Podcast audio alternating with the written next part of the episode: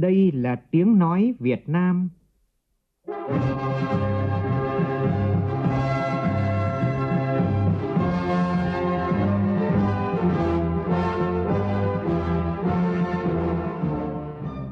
là tiếng nói Việt Nam, phát thanh từ Hà Nội, thủ đô nước Cộng hòa xã hội chủ nghĩa Việt Nam.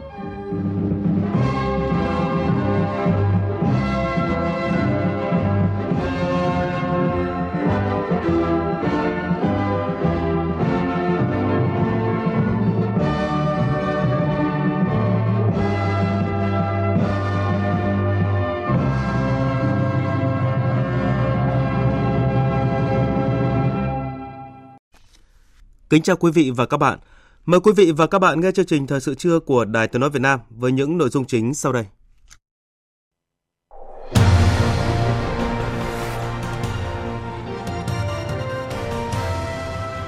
Thủ tướng Phạm Minh Chính chủ trì cuộc đối thoại với đại sứ Hàn Quốc và đại diện các hiệp hội doanh nghiệp Hàn Quốc tại Việt Nam. Một tập đoàn năng lượng của Mỹ mong muốn đầu tư dự án điện gió tại Việt Nam trị giá 13 tỷ đô la Mỹ phát lộ nhiều dấu tích quan trọng về đàn Nam Giao thời Tây Sơn ở thành phố Huế. Những kết quả đạt được sau 2 năm thực thi hiệp định EVFTA qua góc nhìn của cơ quan quản lý nhà nước. Các bộ trưởng ngoại giao Nga Mỹ điện đàm về tình hình Ukraine. Thế giới ghi nhận hơn 50 đột biến của virus đậu mùa khỉ, trong đó có chủng siêu lây nhiễm tại châu Âu. Nhiều trường hợp nhiễm bệnh tử vong ghi nhận ngoài khu vực châu Phi.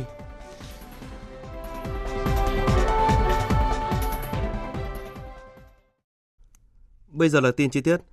Phát biểu tại cuộc đối thoại với Hiệp hội Doanh nghiệp Hàn Quốc tại Việt Nam diễn ra sáng nay tại trụ sở chính phủ, Thủ tướng Phạm Minh Chính yêu cầu các đại biểu trao đổi thẳng thắn, cởi mở, xây dựng để tìm ra các giải pháp thiết thực hiệu quả với quan điểm khó khăn ở đâu thì tháo gỡ ở đó, vướng mắc ở cấp nào thì cấp đó giải quyết, tạo điều kiện tốt nhất cho hoạt động của các doanh nghiệp Hàn Quốc tại Việt Nam.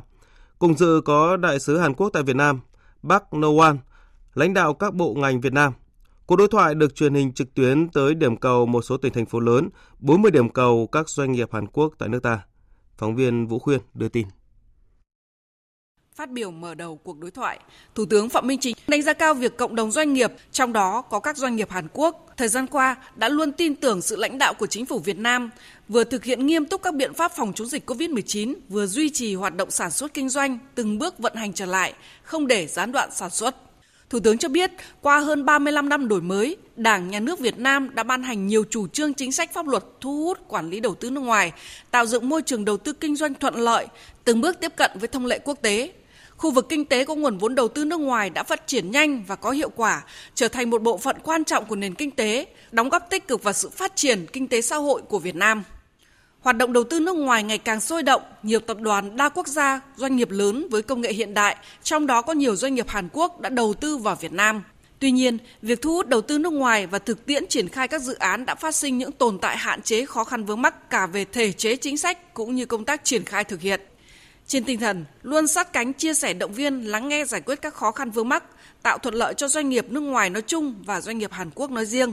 Trong buổi gặp gỡ này, Thủ tướng yêu cầu các đại biểu trao đổi thẳng thắn, cởi mở, xây dựng để tìm ra các giải pháp thiết thực, hiệu quả. Tôi đề nghị là đại diện các hiệp hội doanh nghiệp Hàn Quốc nêu các vấn đề còn gặp vướng mắc, khó khăn để sản xuất, kinh doanh, rồi các sáng kiến về tầm nhìn, rồi các cái hoạt động chiến lược của mình và nhất là nâng cao cái hoạt động sản xuất kinh doanh ở Việt Nam góp phần vào cái thúc đẩy quan hệ của hai nước chúng ta và góp phần làm cho hai nước chúng ta càng ngày càng ờ, hùng cường và thịnh vượng, nhân dân của hai nước ngày càng ấm no và hạnh phúc. Về phía các bộ ngành, cơ quan chức năng địa phương của Việt Nam, Thủ tướng Chính phủ Phạm Minh Chính yêu cầu. Các bộ, các ngành, các cơ quan của Việt Nam thì các đồng chí chú ý lắng nghe các cái đề xuất, các cái góp ý cũng như là các cái ý tưởng, cái tầm nhìn của các bạn Hàn Quốc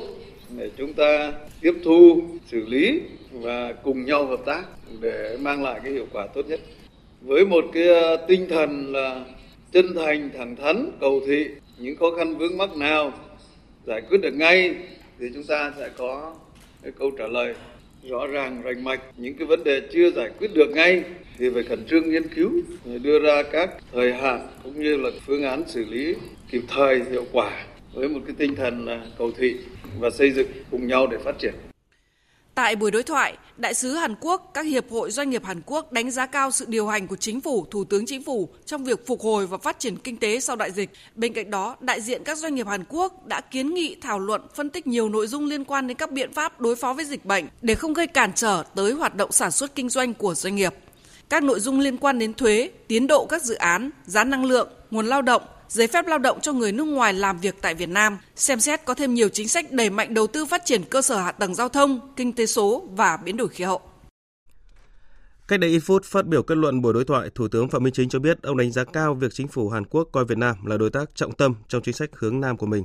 Việt Nam cũng luôn coi Hàn Quốc là đối tác chiến lược quan trọng và lâu dài, mong muốn cùng Hàn Quốc làm sâu sắc hơn nữa quan hệ hai nước với trụ cột và động lực quan trọng là hợp tác về kinh tế, thương mại và đầu tư.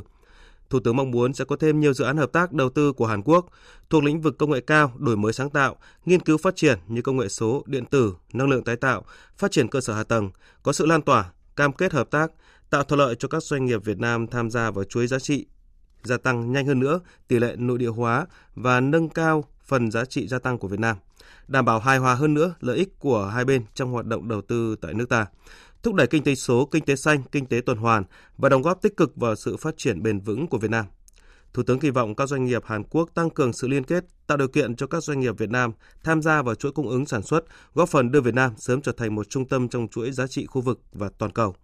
Về những khó khăn vướng mắc, ngoài những vấn đề đã được giải đáp, xử lý trong buổi đối thoại ngày hôm nay, còn những vấn đề khác yêu cầu các bộ ngành, cơ quan chức năng và địa phương Việt Nam tiếp tục tiếp thu, nghiên cứu và sớm đưa ra biện pháp xử lý cụ thể và Văn phòng Chính phủ sẽ có thông báo kết luận. Chuyển sang các thông tin đáng chú ý khác. Sáng nay tại Hà Nội, Ban Bí thư Trung ương Đảng Xin lỗi quý vị và các bạn, Bí thư Trung ương Đảng, Phó Thủ tướng Lê Minh Khái, trưởng đoàn kiểm tra số 544 của Ban Bí thư chủ trì hội nghị triển khai quyết định kế hoạch kiểm tra đối với Đảng đoàn Liên minh Hợp tác xã Việt Nam về công tác lãnh đạo chỉ đạo, tổ chức thực hiện nghị quyết Trung ương 4 khóa 12 và các quy định của Trung ương có liên quan. Phóng viên Văn Hiếu đưa tin. Tại hội nghị, đồng chí Mai Thị Thu Vân, Phó chủ nhiệm Văn phòng Chính phủ đã công bố quyết định thành lập đoàn của Ban Bí thư và kế hoạch triển khai kiểm tra thực hiện nghị quyết Trung 4 khóa 12 về tăng cường sự lãnh đạo chỉnh đốn Đảng, ngăn chặn đẩy lùi sự suy thoái về tư tưởng, chính trị, đạo đức, lối sống, những biểu hiện tự diễn biến, tự chuyển hóa trong nội bộ và việc chấp hành quyết định số 08 về trách nhiệm nêu gương của cán bộ, đảng viên, Phó Thủ tướng Lê Minh Khái, trưởng đoàn kiểm tra nêu rõ. Trong cái thời gian tới là sau khi công bố quyết định ấy tôi đề nghị à, đảng đoàn liên minh hợp tác xã đó là phải có một cái báo cáo tự kiểm tra. Trên cái cơ sở à, cái nội dung là là báo cáo tự kiểm tra đó căn cứ vào cái đề cương cũng như là các cái quy định trong kiểm tra giám sát theo quy định hiện nay của bộ chỉ ban bí thư, thì chúng tôi sẽ rà soát, thì có kiểm tra và xác minh ở một số cái đơn vị trực thuộc. Thì về phía là các cái đơn vị trực thuộc thì cấp quỹ với lại cấp ủy và đồng chí bí thư thì phải phối hợp tốt với đoàn trong cái việc báo cáo xác minh rồi và là đảng đoàn thì cũng phải cử một đồng chí lãnh đạo theo dõi để mà phối hợp cùng với đoàn kiểm tra. Tối qua tại Nhán Lớn Hà Nội, Trung ương Hội Liên hiệp Phụ nữ Việt Nam phối hợp với Bộ Công an tổ chức lễ phát động hưởng ứng Ngày Thế giới phòng chống mua bán người và Ngày Toàn dân phòng chống mua bán người ngày 30 tháng 7 với chủ đề Sử dụng và lạm dụng không gian mạng. Phản ánh của phóng viên Phương Thoa. 6 tháng qua, cả nước đã phát hiện điều tra 33 vụ, 75 đối tượng phạm tội mua bán người. Đáng chú ý, không chỉ có trẻ em mà cả người lớn cũng bị lừa bán từ các mối quan hệ trên mạng xã hội. Nạn nhân đã bị mua bán bằng những thủ đoạn tinh vi dẫn đến bị bóc lột tình dục, cưỡng bức lao động, kết hôn ngoài ý muốn. Những hành vi này ảnh hưởng lớn tới đời sống sức khỏe của nạn nhân và gia đình, đặc biệt là đối với phụ nữ trẻ em gây nên những bất ổn trong xã hội. Bà Hà Thị Nga, Chủ tịch Hội Liên hiệp Phụ nữ Việt Nam cho biết, các cấp hội phụ nữ tiếp tục đẩy mạnh tuyên truyền phòng chống mua bán người, phối hợp chặt chẽ với ngành công an và các ngành các cấp, các tổ chức quốc tế chủ động kịp thời phát hiện tố giác tội phạm, tư vấn hỗ trợ cho nạn nhân. Hội sẽ tiếp tục thực hiện hiệu quả chỉ tiêu hỗ trợ 80% nạn nhân bị bạo lực, bị mua bán trở về được tiếp cận ít nhất một dịch vụ trợ giúp xã hội đặc biệt sẽ tăng cường truyền thông, nâng cao nhận thức cho hội viên phụ nữ, người dân về sử dụng mạng xã hội an toàn để góp phần giảm thiểu nguy cơ mua bán người nói riêng và các loại tội phạm nói chung trên không gian mạng. Nhấn mạnh những tháng đầu năm nay, đường dây nóng hỗ trợ các nạn nhân bị mua bán người 111 tiếp nhận nhiều cuộc gọi với số liệu thống kê đa số mua bán người ra nước ngoài, trong đó có cả mua bán nam giới chưa thành niên chiếm tỷ lệ cao với mục đích lao động. Ông Đặng Hoa Nam, Cục trưởng Cục Trẻ Em, Bộ Lao động Thương binh và Xã hội cho rằng thời gian tới cần tiếp tục tăng cường công tác phối hợp liên ngành. Là chúng ta phải triệt để sử dụng cái công nghệ số, bởi vì là tội phạm mà càng sử dụng cái môi trường số và công nghệ số để mà à, gia tăng các hoạt động phạm tội của mình thì chúng ta cần phải sử dụng tích cực hơn nữa cái môi trường này. Sắp tới thì chúng tôi sẽ gia tăng không chỉ là tiếp nhận cuộc gọi thông qua điện thoại mà chúng ta có thể tiếp nhận cuộc gọi thông qua các cái phương tiện khác như là tổng đài hiện nay thì cũng đã, đã có cái nhóm Zalo, có fanpage ở trên Facebook, thế rồi là tiếp nhận bằng nhiều nguồn thông tin khác nhau. Một cái giải pháp số nữa chúng tôi cho rằng là chúng ta cần phải tăng cường cái truyền thông trên không gian số. Thời gian gần đây, Đài Tiếng nói Việt Nam cùng nhiều đơn vị thông tấn báo chí liên tục phản ánh cảnh báo tình trạng người dân bị lừa bán sang Campuchia, lao động với những công việc nặng nhọc hoặc giam lỏng để tống tiền người nhà. Mới đây tại Bắc Cạn, cơ quan chức năng tỉnh xác định nhiều người dân bị lừa như vậy. Có gia đình phải bỏ ra cả trăm triệu đồng để chuộc người thân trở về. Phản ánh của phóng viên công luận thường trú khu vực Đông Bắc. Trở về nhà, sau khi gia đình phải bỏ ra số tiền chuộc tới hơn 150 triệu đồng, anh Đặng Văn Quán, 29 tuổi, ở thôn Nà Niềng, xã Khang Ninh, huyện Ba Bể vẫn chưa hết bàng hoàng. Mấy tháng trước, dù đang có công an việc làm ổn định, nhưng anh Quán đã tìm cách sang Campuchia theo lời hứa của một người bạn là chỉ cần ngồi làm chăm sóc khách hàng trên máy tính với mức thu nhập từ 20 tới 30 triệu đồng mỗi tháng. Vậy nhưng, những ngày nơi xứ người lại là những ngày cùng cực của cuộc đời, khi mười mấy tiếng mỗi ngày bị nhốt trong phòng kín với chiếc máy tính có kết nối Internet và buộc phải tìm kiếm, mời chào những người Việt Nam tham gia các app đánh bạc hoặc lừa đảo trên mạng đi sang bên đấy bây giờ mất trí một phần rồi, nó đe dọa bên đấy, nó kinh khủng. Nó áp lực ngày mình được ngủ có vài tiếng, mình không làm được thì nó ép 15 16 20 tiếng thì làm sao chịu được. Giờ như mất cả trí không nhớ được. Rất là sợ luôn. Ở dưới nó nó cũng như nhà cao tầng như này nhưng mà ở bên quanh nó xây lên, nó rào thép gai hết xong rồi hậu cần bảo vệ của nó thì cứ 10 20 mét một người đứng ở đấy mình mà chạy trốn hay như nào nó chỉ đập que khi em bước qua đến cửa khẩu nước mình là em cảm thấy em đang à, sống lại như giấc mơ luôn dù mất một khoản tiền chuộc rất lớn nhưng anh Quán còn may mắn khi có thể bình an trở về. Từ đầu năm đến nay, Công an tỉnh Bắc Cạn đã nhận tin báo về gần chục trường hợp công dân ở địa phương bị lừa sang Campuchia và bị cưỡng bức lao động. Sau khi xuất cảnh trái phép qua biên giới, nạn nhân mới biết bị lừa, bị cưỡng bức làm việc, bị đánh đập và bị chủ nước ngoài mua đi bán lại. Khi nạn nhân muốn về thì buộc phải gọi điện cho người thân ở Việt Nam nộp hàng trăm triệu đồng tiền chuộc. Thượng tá La Thành Châu, Phó trưởng phòng Cảnh sát hình sự, Công an tỉnh Bắc Cạn cho biết. Thì lực lượng công an chúng tôi đề nghị các cấp chính quyền địa phương, đặc biệt là chính quyền cơ sở, cấp xã và các cái ban ngành đoàn thể tăng cường công tác tuyên truyền về cái tình hình mà công dân xuất cảnh trái phép nói chung và đặc biệt là ừ, xuất cảnh trái phép đi lao động ở Campuchia theo cái ừ, sự dụ dỗ lừa phỉnh lừa gạt của các đối tượng lừa đảo mà cái thời gian vừa qua diễn ra hết sức phức tạp trên địa bàn toàn quốc cũng như ở trên địa bàn tỉnh.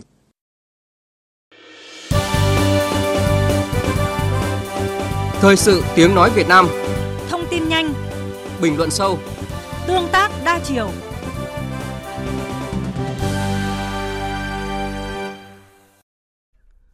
Một công ty Mỹ bày tỏ mong muốn được triển khai dự án điện gió ngoài khơi ở Việt Nam với tổng kinh phí lên tới 13 tỷ đô la Mỹ. Đây là thông tin đáng chú ý tại cuộc đối thoại thường niên an ninh năng lượng Việt Nam Hoa Kỳ lần thứ tư vừa diễn ra tại thủ đô Washington, Mỹ. Đoàn Việt Nam do ông Đặng Hoàng An, Thứ trưởng Bộ Công Thương làm trưởng đoàn. Phóng viên Phạm Huân, thường trú tại Mỹ đưa tin. Tại đối thoại, đại diện hai bên đã trình bày các vấn đề then chốt trong hợp tác năng lượng song phương, bao gồm sản xuất điện sạch, phát triển thị trường điện, sử dụng năng lượng tiết kiệm và hiệu quả, truyền tải và lưu trữ năng lượng, vai trò của khí tự nhiên hóa lỏng và các bước cần thiết để chuyển đổi năng lượng nhằm đạt được mục tiêu phát thải dòng bằng không vào năm 2050. Ông Đặng Hoàng An, Thứ trưởng Bộ Công Thương, trưởng đoàn Việt Nam cho biết. Và chúng ta cũng trao đổi thêm phía bạn về các cái chính sách phát triển năng lượng tái tạo, đặc biệt là các cái trình tự phát triển điện gió ngoài khơi, các chủ đề liên quan đến tín dụng xanh cho các phát triển năng lượng và các cái các cái chính sách. Thì những cái trao đổi lần này nó rất là đa dạng và chủ đề, phải nói là à, nó cũng phục vụ cái chúng ta trong quá trình sắp tới chúng ta tham khảo để xây dựng các cái chính sách của Việt Nam để thực hiện đảm bảo hai mục tiêu rất là quan trọng là đảm bảo cái an ninh năng lượng quốc gia và thứ hai, như thủ tướng, chính phủ đã nói là chúng ta phải chuyển đổi năng lượng nhưng mà vẫn phải đảm bảo cái sự tiếp cận năng lượng cho người dân với một cái chi phí hợp lý và Việt Nam cũng đang bàn với các cái đối tác về cái quá trình một cái chương trình chuyển đổi năng lượng công bằng và công lý như Thủ tướng Chính phủ đã chỉ đạo. Hai bên cũng thảo luận chi tiết về tương lai của các công nghệ năng lượng sạch như điện gió ngoài khơi, hydrogen, pin lưu trữ và điện hạt nhân.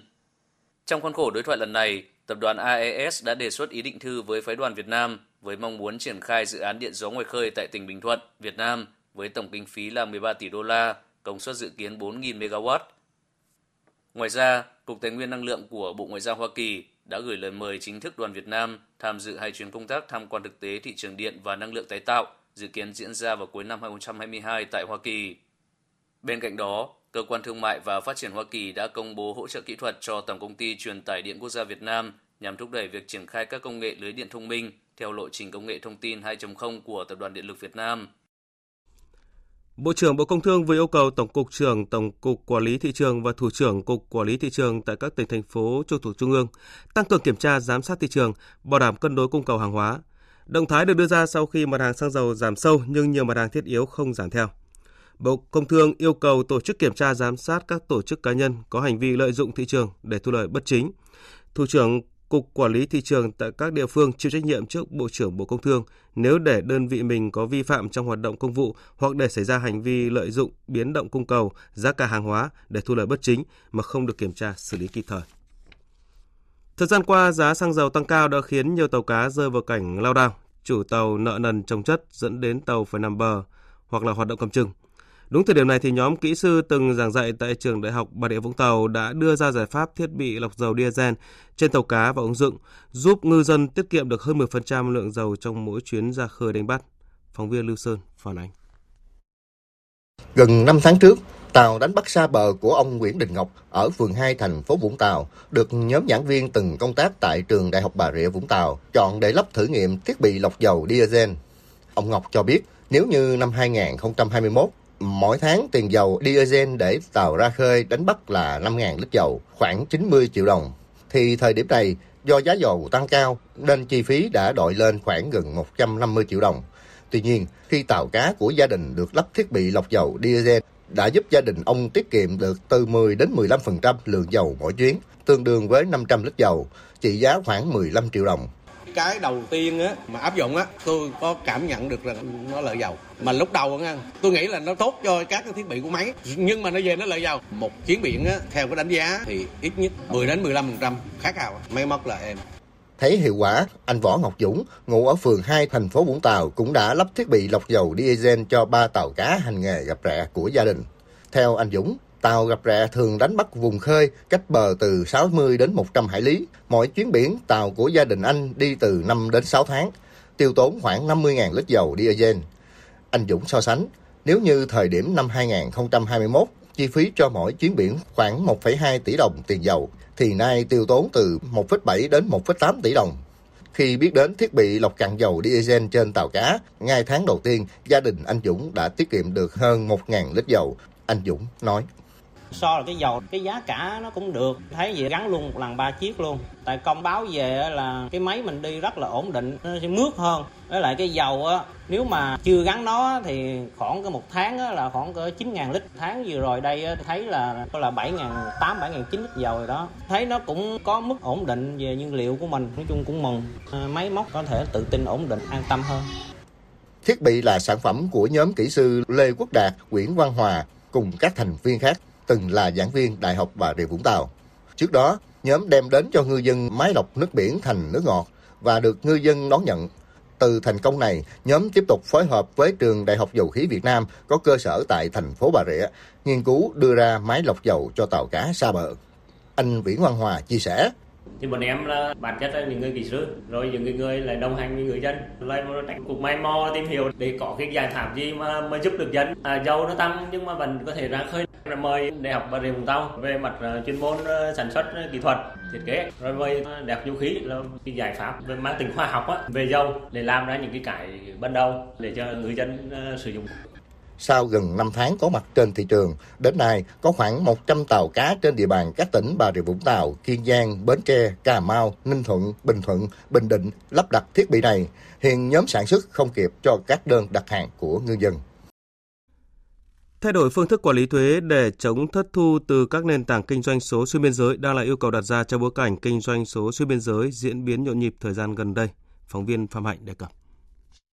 Nhằm tăng cường công tác quản lý thuế đối với nhà cung cấp nước ngoài, ngày 21 tháng 3 vừa qua, Tổng cục Thuế đã chính thức công bố và đưa vào vận hành cổng thông tin điện tử dành cho nhà cung cấp nước ngoài để nhà cung cấp nước ngoài có thu nhập từ Việt Nam có thể thực hiện việc đăng ký kê khai nộp thuế từ bất cứ đâu trên thế giới thông qua cổng này. Đến nay đã có 23 nhà cung cấp nước ngoài đăng ký kê khai nộp thuế vào ngân sách nhà nước, tổng số thuế khoảng 2,4 triệu đô la Mỹ. Ông Robert King, lãnh đạo dịch vụ thuế khu vực Đông Dương, công ty cổ phần tư vấn thuế EI Việt Nam cho biết.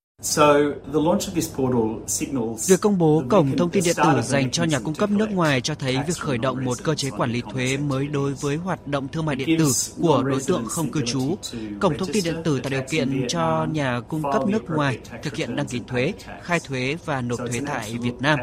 Đây chắc chắn là một phần không thể thiếu trong công tác quản lý thuế đối với hoạt động thương mại điện tử tại Việt Nam.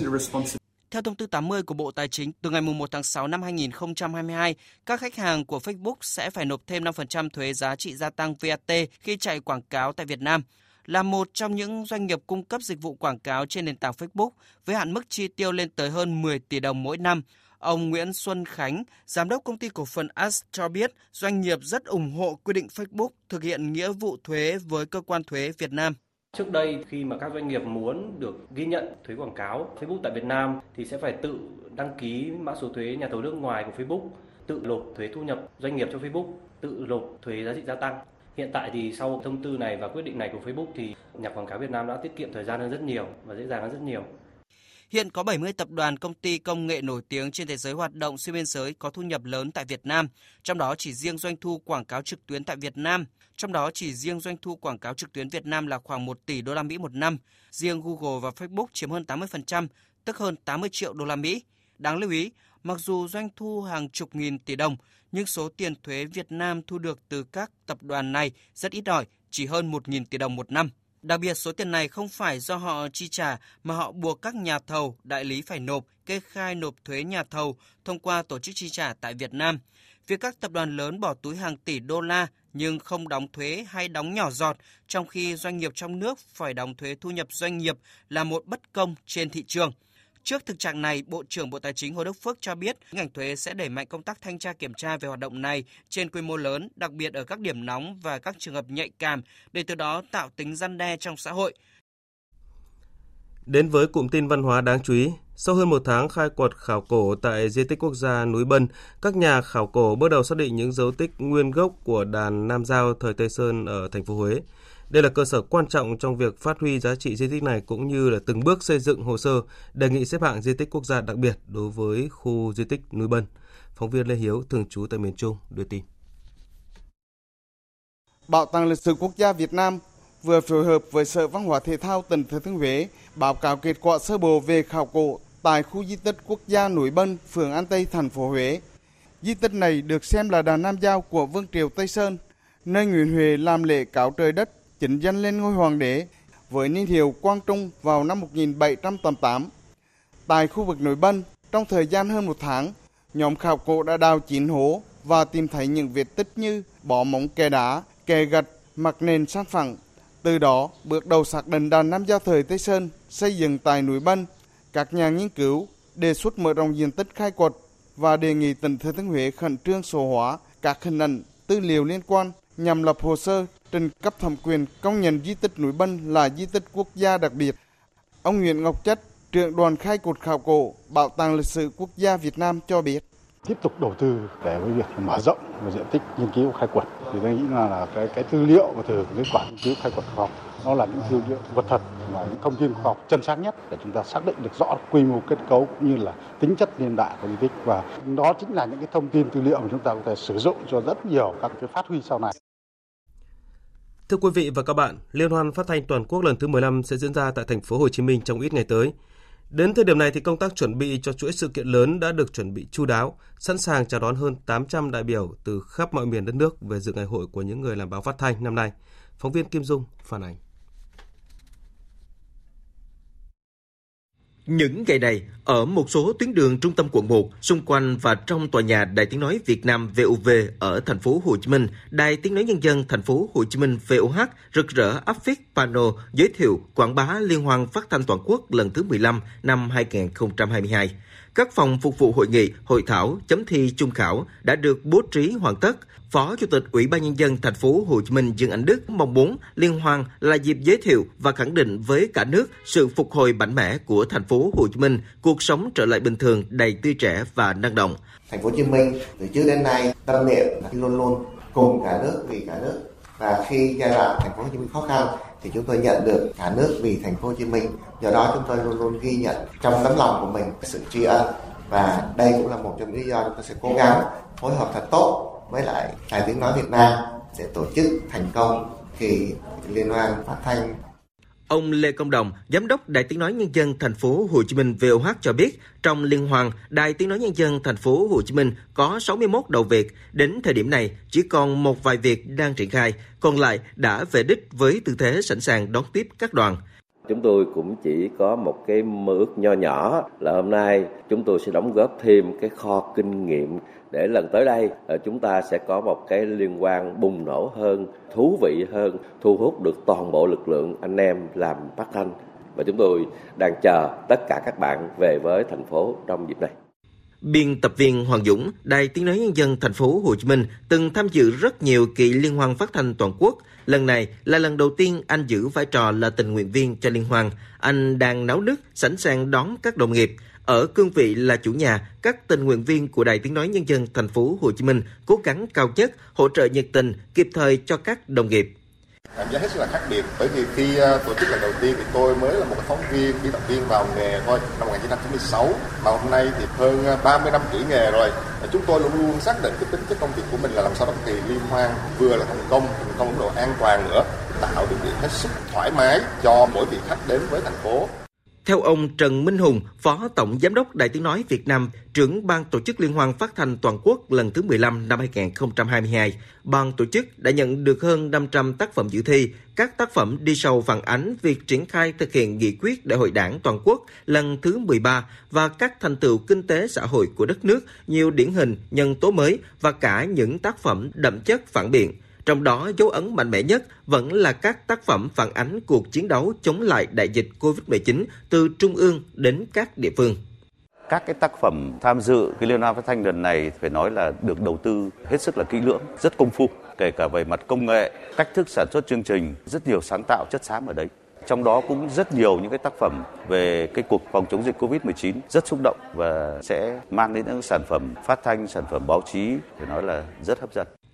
Vòng trung khảo Liên hoan phát thanh toàn quốc lần thứ 15 năm 2022 được tổ chức từ ngày 31 tháng 7 đến ngày 7 tháng 8. Lễ khai mạc được tổ chức từ 20 giờ ngày 4 tháng 8. Lễ bế mạc tổ chức từ 20 giờ ngày 6 tháng 8 tại nhà hát thành phố Hồ Chí Minh, được tường thuật trực tiếp trên sóng phát thanh truyền hình của Đài Tiếng nói Việt Nam và nhiều đài phát thanh truyền hình các tỉnh thành phố trên cả nước. Phóng viên Vũ Hường đưa tin thanh tra quận Gò Vấp thành phố Hồ Chí Minh vừa phát hiện trường tiểu học Hạnh Thông có nhiều sai phạm nhận hàng trăm triệu đồng tiền quà từ nhà cung cấp thực phẩm. Theo kết luận của thanh tra, trường tiểu học Hạnh Thông đã có vi phạm từ năm 2019-2021. Tổng số tiền thực hiện không đúng chi tiêu nội bộ, quy định về quản lý sử dụng hóa đơn và luật kế toán với tổng số tiền hơn 990 triệu đồng. Ngoài ra, hiệu trưởng, bếp trưởng và kế toán nhà trường nhận tiền hàng tháng từ các đơn vị cung cấp thực phẩm với tổng số tiền là 436 triệu đồng. Tránh thanh tra quận đã ban hành các quy định thu hồi số tiền hơn 921 triệu đồng sử dụng sai quy định nộp ngân sách nhà nước, thu hồi hơn 400 triệu tiền các cá nhân nhận quà tặng sai quy định và kiến nghị Chủ tịch Ủy ban nhân dân quận chỉ đạo xem xét trách nhiệm các cá nhân liên quan đến các hạn chế sai sót để có biện pháp xử lý trách nhiệm phù hợp. Tiếp theo là một số thông tin thời tiết đáng chú ý.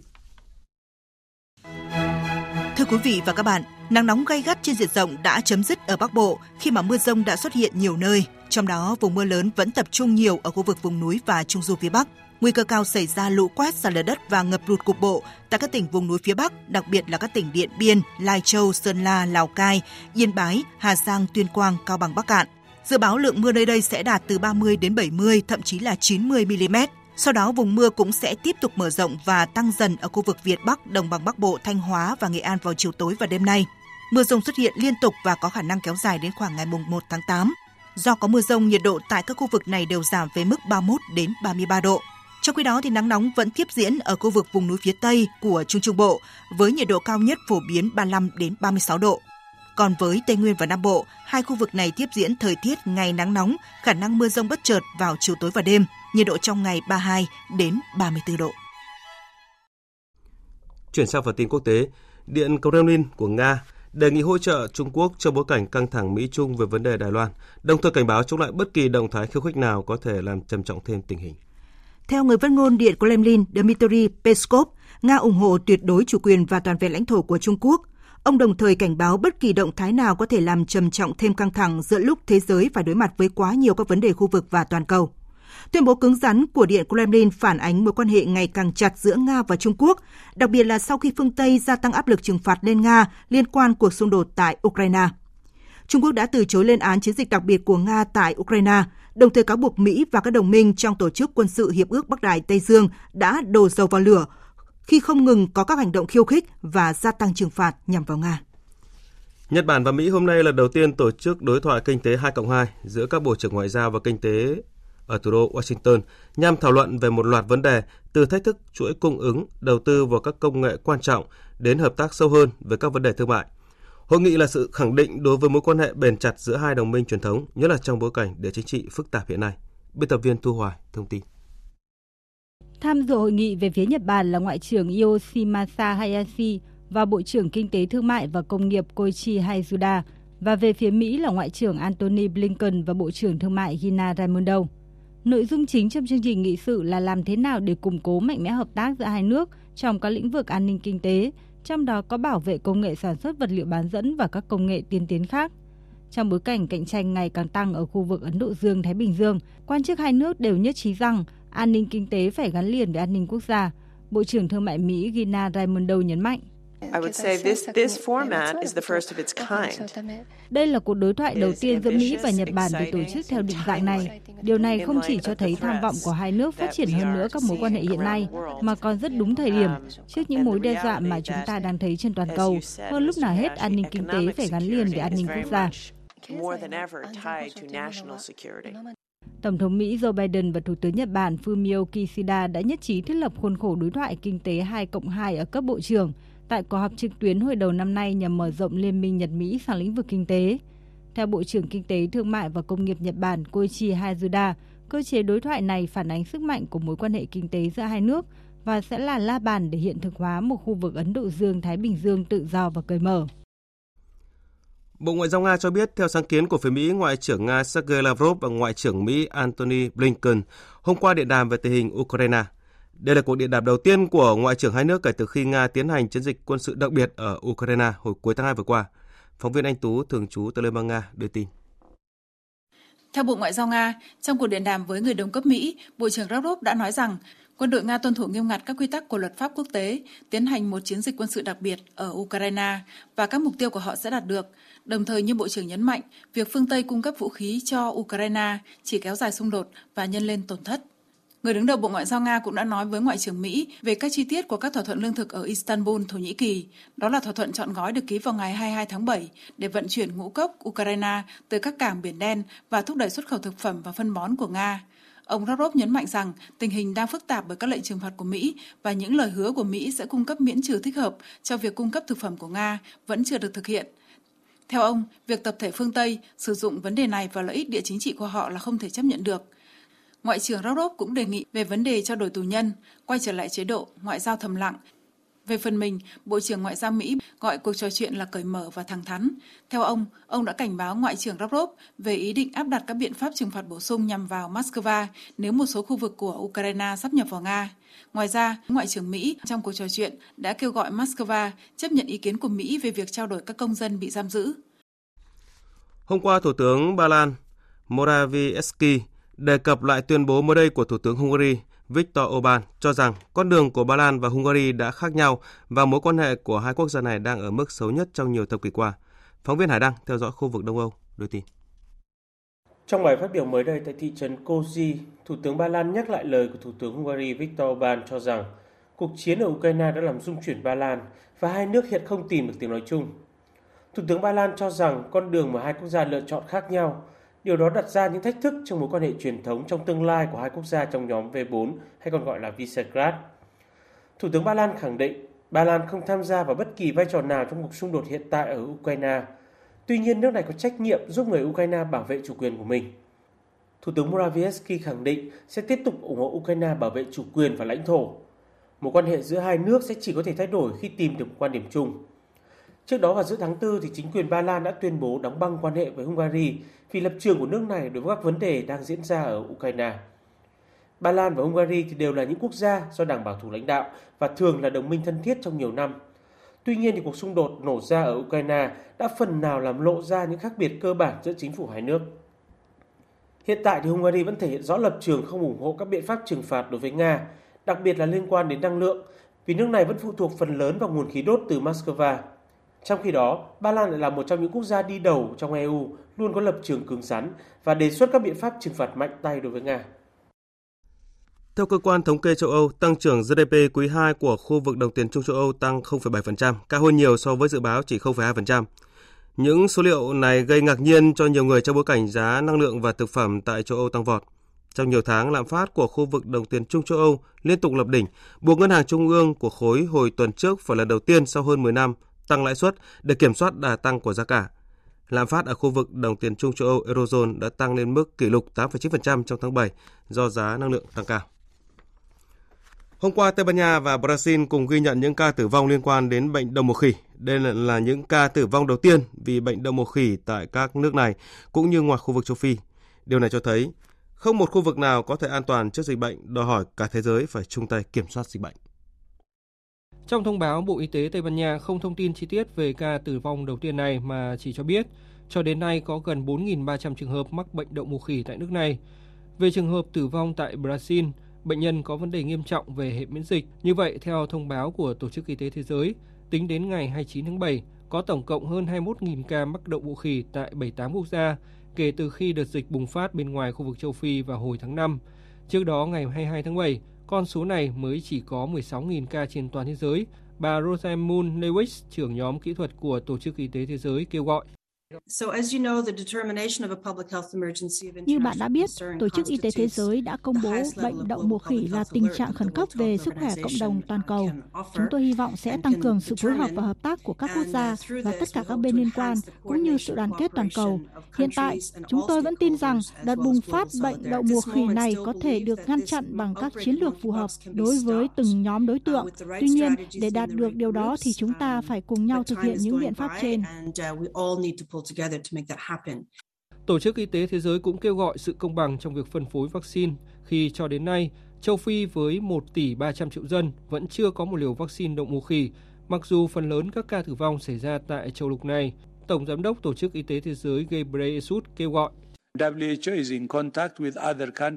Tổ chức Y tế Thế giới đang liên hệ với các quốc gia để tìm hiểu nhu cầu về vaccine. Chúng tôi kêu gọi các quốc gia có thể chia sẻ vaccine đậu mùa khỉ với các quốc gia không có.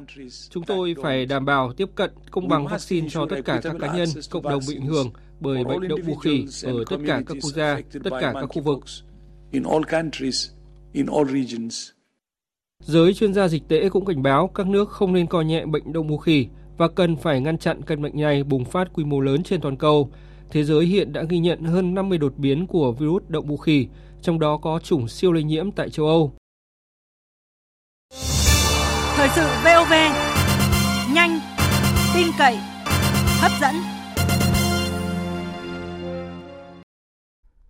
Thưa quý vị, Hiệp định Thương mại Tự do giữa Việt Nam và Liên minh châu Âu EU EVFTA chính thức có hiệu lực từ ngày 1 tháng 8 năm 2020.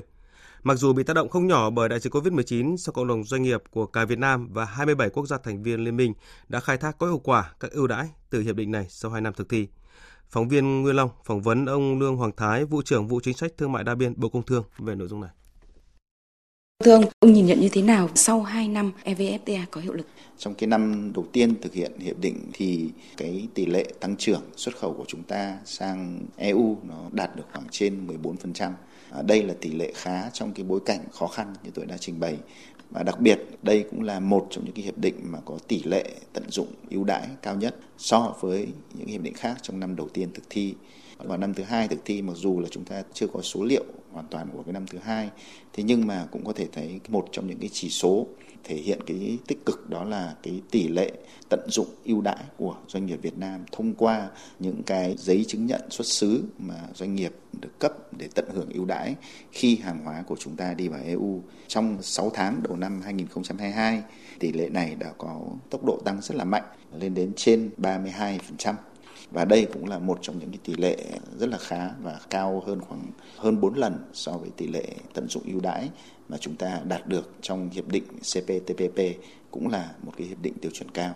Điều này cho thấy là cùng với cái giai đoạn thực thi thì à, doanh nghiệp chúng ta cũng đã bắt đầu thể hiện cái tính tích cực hơn và cái lợi ích của hiệp định đem lại nó cũng đã thể hiện bắt đầu rõ rệt hơn. Cụ thể thì những cái nhóm ngành hàng nào đã tận dụng tốt được các cái cơ hội từ hiệp định EVFTA? Cái nhóm hàng đầu tiên bởi vì là nông sản. Ví dụ như là với cà phê thì tăng trên 62%,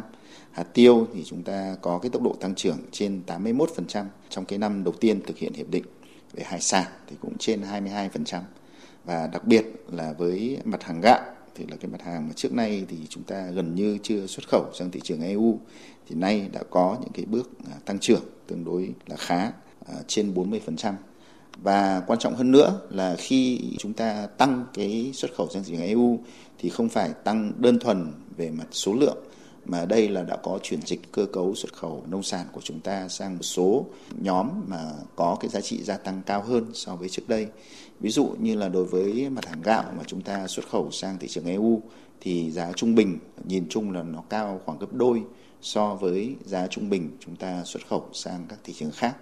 À, ngoài ra thì à, những cái mặt hàng chế biến, chế tạo cũng có những cái bước tăng trưởng tương đối là khá. Có cái nhóm hàng à, máy móc thiết bị tăng trưởng trên 20%. Và một số ngành thì cũng đã tận dụng rất là tốt cái cơ hội Vậy thì nhìn lại sau 2 năm thực thi hiệp định EVFTA thì đâu là những cái khó khăn mà doanh nghiệp cần phải đặc biệt quan tâm? Thị trường EU thì nó đang có xu hướng dịch chuyển rất là mạnh mẽ sang tiêu dùng những hàng hóa xanh và hàng hóa sạch và đáp ứng những cái tiêu chuẩn về lao động, về môi trường, vân vân. Tức là người tiêu dùng ở châu Âu hiện nay không chỉ đơn thuần yêu cầu về giá cả và chất lượng nữa mà người ta quan tâm đến cái quy trình sản xuất cái hàng hóa đó như thế nào. Ví dụ có thải nhiều carbon ra khí quyển hay không hay là có trả lương tốt cho cái người lao động làm việc trực tiếp hay không và cái điều kiện lao động của người làm việc trong quá trình sản xuất ra những cái sản phẩm đó như thế nào thì đây là cái xu hướng mà nó diễn ra ngày càng mạnh mẽ hơn. Và rõ ràng là chúng ta cần phải đón đầu cái xu hướng này. Và nếu như chúng ta thành công trong cái xu hướng này, thì cái giá trị mà chúng ta thu được trong cái quá trình xuất khẩu sang EU thì thậm chí nó còn lớn hơn. Thì đây là cái cũng đặc biệt lưu ý. Nhiều chuyên gia thì cho rằng là bước sang năm thứ ba, tức là từ mùng 1 tháng 8 năm nay trở đi, thì hiệp định EVFTA mới thực sự cho thấy những cái sự đổi thay trong cái việc tận dụng được nhiều nhất những cái cơ hội. Vậy thì theo ông, chúng ta cần làm gì để có thể đạt được các cái hiệu quả cao nhất? Cái việc quan trọng nhất là cần phải cung cấp thông tin đầy đủ cho cộng đồng doanh nghiệp để doanh nghiệp có thể khai thác được tốt nhất những cái quy định đã có trong hiệp định vì cái quy định này nó mang tính tương đối là phức tạp. Chuyện thứ hai nữa là chúng ta cần phải hỗ trợ mạnh mẽ để cho quá trình doanh nghiệp có thể tự mình lớn lên, tìm hiểu thông tin tốt hơn để có thể tham gia vào thị trường EU và đặc biệt là vượt qua những cái thách thức, những cái rào cản về kỹ thuật, những cái xu hướng tiêu dùng mới nó đang phát sinh ở thị trường EU. Xin trân trọng cảm ơn ông về cuộc trao đổi. Tiếp theo chương trình, chúng tôi điểm những sự kiện vấn đề trong nước diễn ra trong tuần qua những phát ngôn ấn tượng và những con số đáng chú ý. Những phát ngôn ấn tượng những con số đáng chú ý. Tất cả mọi người chúng ta hãy luôn luôn ghi nhớ và tâm niệm rằng hãy sống, chiến đấu, lao động, học tập và làm việc sao cho xứng đáng với những người đã khuất, đã hy sinh vì Tổ quốc, vì nhân dân. Phát biểu của Tổng Bí thư Nguyễn Phú Trọng tại buổi gặp mặt 75 đại biểu tiêu biểu đại diện cho hơn 9 triệu người có công ở khắp mọi miền Tổ quốc nhân kỷ niệm 75 năm Ngày Thương binh Liệt sĩ, thêm một lần nữa khẳng định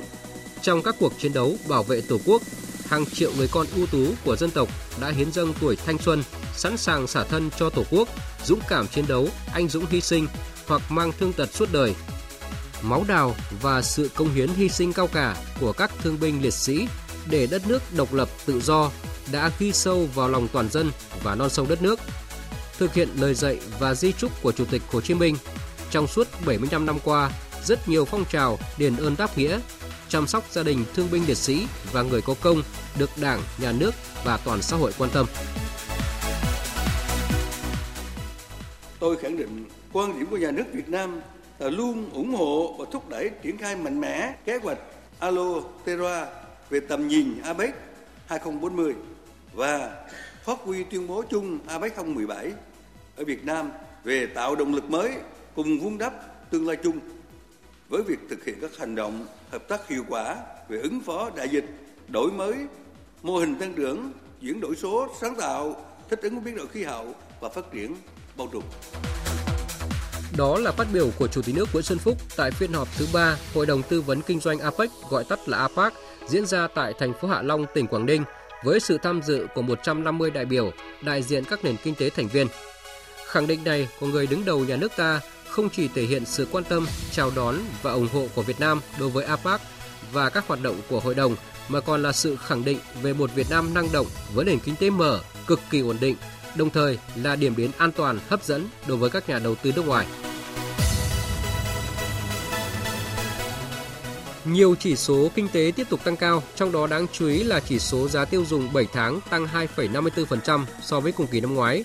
Một chỉ số khác là chỉ số sản xuất toàn ngành công nghiệp tháng 7 ước tăng 11,2%. Tính chung 7 tháng, chỉ số này ước tăng 8,8%. Những con số ấn tượng này cho thấy nền kinh tế đang trên đà phục hồi tốt nhưng không thể chủ quan. Tại cuộc họp với một số bộ ngành hôm giữa tuần, Thủ tướng Phạm Minh Chính nhấn mạnh tình hình thế giới đang diễn biến nhanh, khó lường, chưa có tiền lệ, lạm phát tăng cao và đồng tiền của nhiều quốc gia mất giá đã tác động tiêu cực đến nước ta khi mà nền kinh tế của chúng ta có độ mở lớn, quy mô thì khiêm tốn, khả năng chống chịu thì có hạn. Vì thế, sự chủ động phản ứng chính sách phù hợp, kịp thời, khoa học và hiệu quả là rất quan trọng vào lúc này. Đến năm 2026, tinh giản ít nhất 5% biên chế cán bộ công chức trong hệ thống chính trị và ít nhất 10% biên chế viên chức hưởng lương từ ngân sách nhà nước. Đây là mục tiêu đặt ra trong kết luận của Bộ Chính trị về nâng cao hiệu quả công tác quản lý biên chế của hệ thống chính trị giai đoạn 2022-2026 vừa được Bộ Chính trị ban hành trong tuần.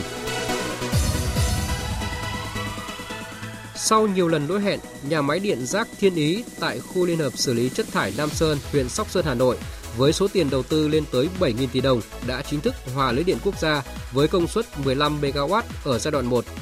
Việc nhà máy điện rác lớn nhất Việt Nam đi vào hoạt động không chỉ góp phần đảm bảo an ninh năng lượng mà còn giải bài toán về rác cho thành phố khi công suất khoảng 4.000 tấn rác khô, tương đương khoảng gần 5.000 tấn rác tươi mỗi ngày.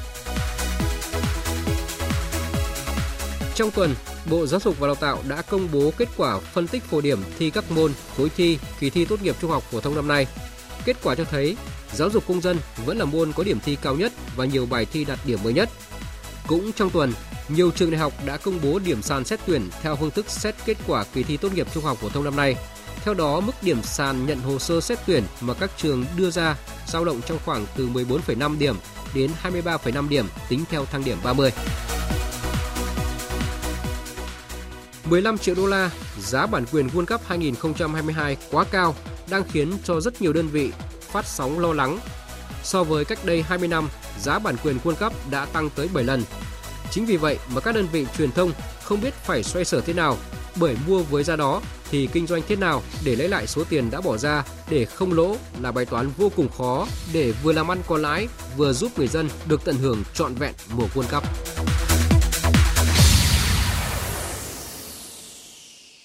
Chương trình thời sự trưa tiếp nối với phần tin thể thao.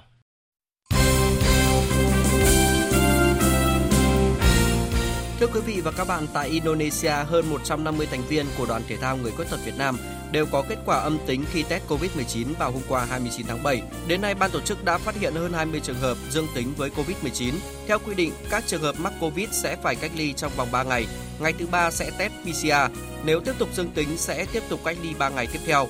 Các trường hợp vận động viên có kết quả âm tính sau 3 ngày sẽ được thi đấu các nội dung còn lại được tổ chức từ ngày 30 tháng 7 đến ngày 6 tháng 8. ASEAN Paragames gồm 14 môn thể thao với 907 nội dung, quy tụ 1.648 vận động viên. Các môn thi đấu được tổ chức ở 3 địa điểm gồm Surakarta, Karangaya và Semarang. Đoàn thể thao Việt Nam có 120 vận động viên tranh tài ở 8 môn là điền kinh, bơi, cử tạ, cầu lông, bóng bàn, cờ vua, judo, bắn cung.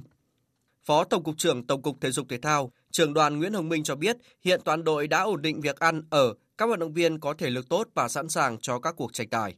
Đây là một cái cơ hội để cho các vận động viên có thể thể hiện được cái khả năng, thể hiện được sự nỗ lực vươn lên trong cuộc sống của mình bên cạnh mục tiêu là đạt những thành tích tốt nhất về thành tích thể thao. Lễ khai mạc sẽ diễn ra vào lúc 19 giờ hôm nay 30 tháng 7 tại sân vận động Manahan, Surakarta. Theo yêu cầu của ban tổ chức đại hội, mỗi đoàn chỉ cho phép tổng số 30 người diễu hành vào sân vận động. Số còn lại sẽ ngồi ở khu vực khán đài. Trong lễ diễu hành, vận động viên cử tạ Lê Văn Công sẽ cầm cờ cho đoàn Việt Nam. Còn à, tại Ấn Độ, các nước kỳ thủ Việt Nam khởi đầu thuận lợi tại giải Olympiad cờ vua khi vượt qua Thái Lan với tỷ số 3-1 ở ván 1. Tuyển nữ Việt Nam có elo trung bình là 2.259, vượt xa mức 1.535 của tuyển nữ Thái Lan. Võ Thị Kim Phụng, Nguyễn Thị Mai Hưng và Bạch Ngọc Thùy Dương đều thắng 1-0. Tuy vậy, kỳ thủ dày dặn kinh nghiệm Hoàng Thị Bảo Trâm bất ngờ thất bại. Ở ván 2 của giải diễn ra hôm nay 30 tháng 7, đội nữ Việt Nam gặp đội nữ Costa Rica với lô trung bình là 1.926. Hôm nay tại Hồ Tràm, Bà Rịa Vũng Tàu sẽ có sự kiện quyền Anh rất đáng chú ý, đó là ABF WBO Asia Championship với các trận thượng đài được bắt đầu từ 18 giờ, trong đó tâm điểm là trận giữ đai ABF châu Á của Đinh Hồng Quân. Cuối tháng 4 vừa qua, Hồng Quân đã đánh bại đối thủ Demar Pereiro của Philippines để trở thành võ sĩ đầu tiên của Việt Nam sở hữu đai IBF thuộc Liên đoàn Quyền Anh Quốc tế. Về việc thi đấu bảo vệ đai vô địch chỉ sau 3 tháng, Đinh Hồng Quân cho biết. Do cũng đã được ờ, báo trước, có lịch sẵn ờ, thì ờ, nó cũng trong quá trình là mình có chuẩn bị đầy đủ hàng không có gì gọi là gấp rút. Sau khi mình giành đai rồi thì giáo án bài tập của mình nói chung là khối lượng bài tập nó phải tăng lên nữa để cho mình mới là tự tin trong cái việc mà giữ vững cái đai. Trong lần bảo vệ đai tối nay, Hồng Quân chạm trán một võ sĩ Philippines khác là Juliet Victoriano. À, cũng đã có xem qua một vài video trên YouTube của đối thủ và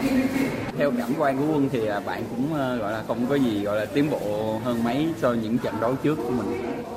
Những trận trước đánh mở màn cho đàn anh của mình thì lúc đó thì cứ lên thì chiến hết mình thôi. Còn bây giờ thì cái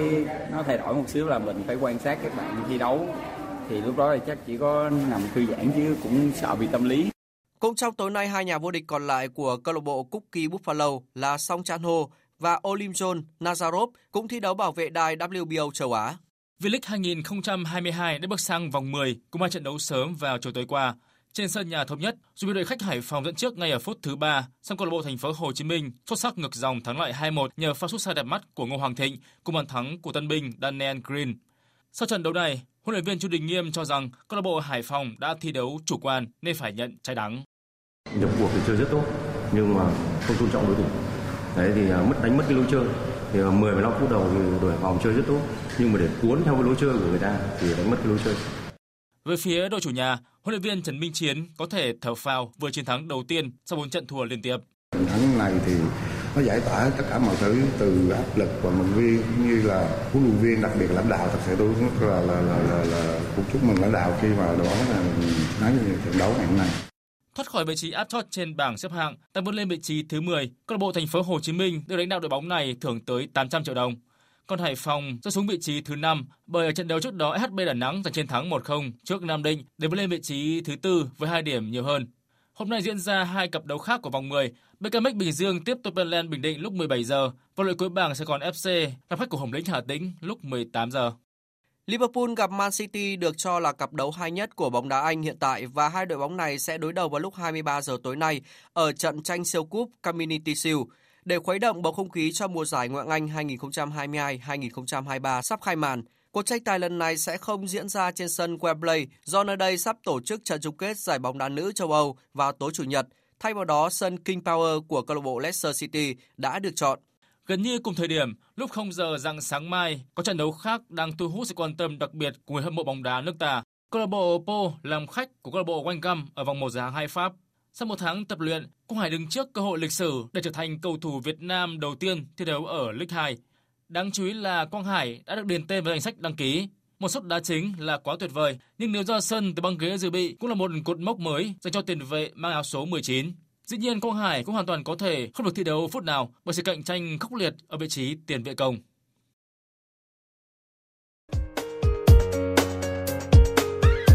Dự báo thời tiết Phía Tây Bắc Bộ có mưa rào và rải rác có rông, cục bộ có mưa to, gió nhẹ, nhiệt độ từ 23 đến 32 độ. Phía Đông Bắc Bộ có mưa vừa, mưa to và rải rác có rông, cục bộ có mưa rất to. Riêng khu vực Đông Bắc có mưa rào và rải rác có rông, cục bộ có mưa to, gió Nam đến Đông Nam cấp 2, cấp 3, nhiệt độ từ 23 đến 32 độ. Khu vực từ Thanh Hóa đến Thừa Thiên Huế, phía Bắc Thanh Hóa đến Nghệ An có mưa vừa mưa to, có nơi mưa rất to và rải rác có rông. Phía Nam chiều nắng có nơi nắng nóng, chiều tối và đêm có mưa rào và rông vài nơi gió nhẹ, nhiệt độ từ 24 đến 36 độ. Khu vực từ Đà Nẵng đến Bình Thuận, chiều nắng phía Bắc có nơi nắng nóng, chiều tối và đêm có mưa rào và rông vài nơi. Riêng phía Nam chiều tối có mưa rào và rông rải rác, gió Tây Nam cấp 2, cấp 3, nhiệt độ từ 25 đến 35 độ. Tây Nguyên có mưa rào và rông vài nơi, chiều tối và tối có mưa rào và rải rác có rông, cục bộ có mưa to, gió Tây Nam cấp 2, cấp 3, nhiệt độ từ 20 đến 32 độ. Nam Bộ có mưa rào và rông vài nơi, chiều tối và tối có mưa rào và rải rác có rông, cục bộ có mưa to, gió Tây Nam cấp 2, cấp 3, nhiệt độ từ 24 đến 34 độ. Khu vực Hà Nội có lúc có mưa rào và rông, cục bộ có mưa to, gió Nam đến Đông Nam cấp 2, cấp 3, nhiệt độ từ 24 đến 33 độ. Dự báo thời tiết biển, Bắc và Nam Vịnh Bắc Bộ có mưa rào và rông vài nơi, gió Tây Nam cấp 3, cấp 4. Vùng biển từ Quảng Trị đến Quảng Ngãi không mưa, gió Tây Nam cấp 3, cấp 4. Vùng biển từ Bình Định đến Ninh Thuận và từ Bình Thuận đến Cà Mau có mưa rào rải rác và có nơi có rông. Trong mưa rông có khả năng xảy ra lốc xoáy và gió giật mạnh, gió Tây Nam cấp 4, cấp 5. Vùng biển từ Cà Mau đến Kiên Giang có mưa rào rải rác và có nơi có rông, gió Tây Nam cấp 3, cấp 4. Khu vực Bắc Biển Đông có mưa rào và rông vài nơi gió nhẹ. Khu vực giữa và Nam Biển Đông có mưa rào và rông rải rác. Trong mưa rông có khả năng xảy ra lốc xoáy và gió giật mạnh, gió Tây Nam cấp 4, cấp 5. Khu vực quần đảo Hoàng Sa thuộc thành phố Đà Nẵng có mưa rào và rông vài nơi, gió nhẹ. Khu vực quần đảo Trường Sa thuộc tỉnh Khánh Hòa và Vịnh Thái Lan có mưa rào và rông rải rác. Trong mưa rông có khả năng xảy ra lốc xoáy và gió giật mạnh, gió Tây đến Tây Nam cấp 4, cấp 5. Vừa rồi là phần tin dự báo thời tiết. Ít phút còn lại của chương trình, chúng tôi tóm lược một số tin chính vừa phát. Sáng nay tại Hà Nội, Thủ tướng Phạm Minh Chính chủ trì cuộc đối thoại với đại sứ Hàn Quốc và đại diện các hiệp hội doanh nghiệp Hàn Quốc tại Việt Nam. Đại sứ Hàn Quốc cho biết cộng đồng doanh nghiệp và chính phủ Hàn Quốc ấn tượng, đánh giá cao năng lực điều hành của chính phủ trong giữ vững ổn định kinh tế vĩ mô, thúc đẩy phục hồi nhanh chóng, duy trì tăng trưởng GDP và xuất nhập khẩu, ngay cả khi kinh tế thế giới bất ổn, chuỗi cung ứng toàn cầu bị ảnh hưởng. Tại cuộc đối thoại thường niên an ninh năng lượng Việt Nam Hoa Kỳ lần thứ tư vừa diễn ra ở Washington, Tập đoàn Năng lượng IES đề xuất ý định thư với phái đoàn Việt Nam với mong muốn triển khai dự án điện gió ngoài khơi tại tỉnh Bình Thuận. Tổng kinh phí là 13 tỷ đô la Mỹ, công suất dự kiến 4.000 MW. Thế giới ghi nhận hơn 50 đột biến của virus đậu mùa khỉ, trong đó có chủng siêu lây nhiễm tại châu Âu. Nhiều trường hợp bệnh nhân tử vong ghi nhận ngoài khu vực châu Phi. Giới chuyên gia dịch tễ cảnh báo, các nước không nên coi nhẹ bệnh đậu mùa khỉ và cần phải ngăn chặn căn bệnh này bùng phát quy mô lớn trên toàn cầu. Phần tóm lược những tin chính vừa phát cũng đã kết thúc chương trình thời sự trưa của Đài Tiếng nói Việt Nam. Chương trình do các biên tập viên Hằng Nga, Thanh Trường, Hùng Cường biên soạn thực hiện, kỹ thuật viên Tuyết Mai. Chịu trách nhiệm nội dung Nguyễn Thị Tuyết Mai.